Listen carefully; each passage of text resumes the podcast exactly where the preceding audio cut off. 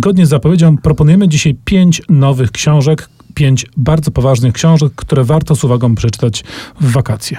I zgodnie z Twoją Tomku zapowiedzią, zaczynamy od książki Przeoczonej. I to jest książka przeoczona, ha, ha, ha, to książka przeaczana przez 80 lat. Ale nie, że przez nas, tylko przez wszystkich, tak po prostu. Przez absolutnie wszystkich.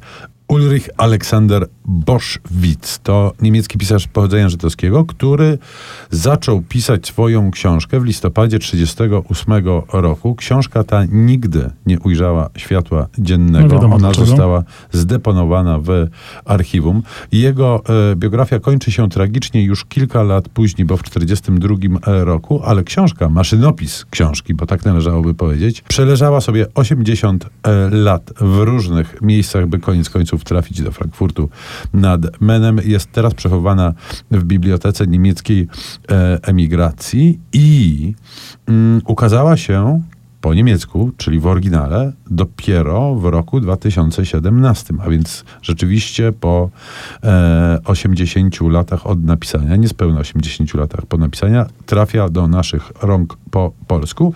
I jest to historia Otto e, Silbermana, jak najbardziej osadzona w tamtych niemieckich e, realiach, realiach, które znaczone były przez e, pogromy i poprzez e, tak naprawdę rodzącą się nienawiść e, narodu niemieckiego, tak to chyba trzeba powiedzieć, mm, do narodu e, żydowskiego, ale jest to książka o, no właśnie, narodzinach nienawiści. I myślę, że to jest e, po pierwsze temat niestety zawsze aktualny, ale to jest też książka, która świetnie właśnie ten newralgiczny, jednak umówmy się, moment historyczny uchwyca na kartach jakże przyzwoitej powieści, którą po 80 latach dostajemy do naszych rąk. Równie poważna tematyka pojawia się w drugiej naszej propozycji. To jest książka historyczna, faktowa. Jej tytuł brzmi Lwów. Kres iluzji, opowieść o pogromie listopadowym 1918.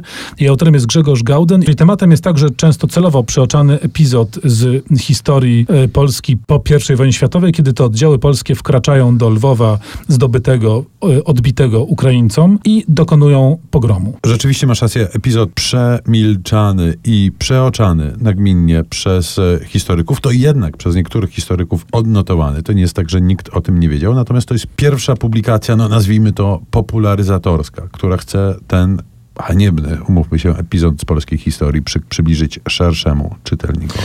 Gauden jednym słowem kreśli nam obraz, cały kontekst historyczny i przebieg tych wydarzeń, kiedy to oddziały y, polskie napadają na ludność y, żydowską mieszkającą w żydowskich dzielnicach Lwowa, dokonują rabunków, gwałtów, y, dochodzi do zabójstw. To jest wydarzenie, które się odbiło dość szerokim echem, choć dość krótkotrwale i jest to też książka, która, no właśnie, jest takim zasypywaniem pewnej, pewnej dziury, pewnej nieobecności, jest stawianiem pewnych pytań. Poprzedza ją bardzo interesujący wstęp Adama Zagajewskiego, który mówi o tej książce jako o takim, takim niewygodnym, e, e, powiedzmy, kamyku, który uwiera w bucie, to akurat moje nie do końca szczęśliwe porównanie, czyli czymś, co no, po tej lekturze nie będziemy już mogli patrzeć na pewne wydarzenia z przeszłości, tak jak patrzyliśmy dotąd. Ewidentnie ważna e, i bardzo interesująca także w sensie sposobu skomponowania książka. Po przerwie, po przerwie muzycznej wrócimy do kolejnych naszych propozycji letnich lektur, które nie są wcale letnie w sensie ścisłym, tylko jak najbardziej poważne. Bo jesteśmy za tym, żeby tą odrobinę wolnego czasu, który latem mamy, spożytkować na poważne lektury. Kabaret. Liza Minelli. Której to muzyki można spokojnie słuchać, czytając podróżnego Ulricha Boschwitza.